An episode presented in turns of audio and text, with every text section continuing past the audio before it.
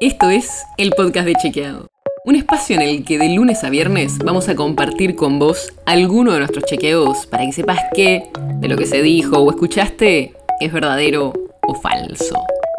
También te vamos a presentar las verificaciones que hacemos de las desinformaciones que andan circulando por ahí y vamos a traerte datos y contexto para entender mejor las noticias. Soy Olivia Sor. En las últimas semanas hubo dos crímenes que tienen cosas en común que asustan. El primero fue el de Lucas González, un futbolista joven que fue asesinado en el barrio porteño de Barracas. Y el segundo es el de Alejandro Martínez, asesinado en una comisaría de la localidad bonaerense de San Clemente del Tuyú. En los dos casos están detenidos policías sospechosos de haber cometido los asesinatos. Tres policías de la ciudad en el caso de Lucas y nueve policías bonaerenses en el caso de Alejandro. Por eso en el episodio de hoy te vamos a contar cómo evolucionaron los casos de violencia institucional en la ciudad y la provincia de Buenos Aires. Empecemos por la ciudad. La policía de la ciudad se creó en 2017 y desde entonces y hasta diciembre de 2020, 98 personas murieron por intervención de agentes de esa fuerza.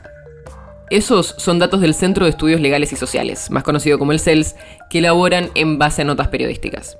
Y hay un dato que puede sonar raro, pero no lo es tanto. De esas 98 muertes que se produjeron por el accionar de la policía de la ciudad, menos del 40% fueron en territorio porteño. El resto fueron en la provincia de Buenos Aires. Y eso es así porque son policías que viven en el Gran Buenos Aires y trabajan en la ciudad. Este dato de 98 muertes contempla todos los casos de intervenciones, que pueden ser violencia estatal, pero también cuando hubo un uso legal de la fuerza. Pero hay otro dato, que muestra que hubo una cantidad importante de casos de violencia, los conocidos gatillo fácil.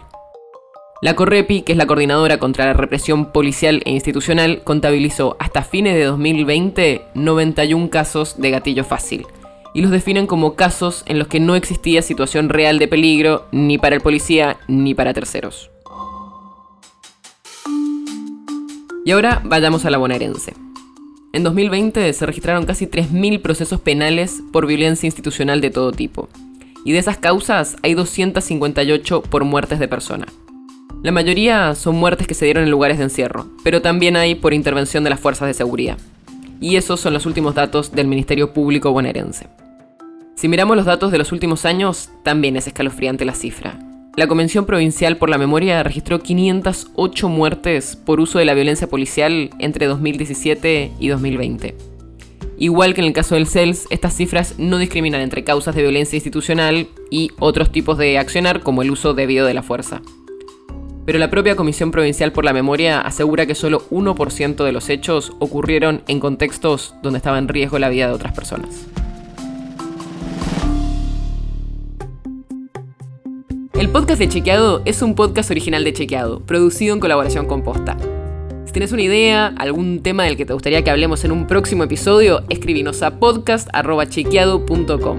Y si te gustó este episodio, seguinos en Spotify o en tu app de podcast favorita y recomendanos a tus amigos.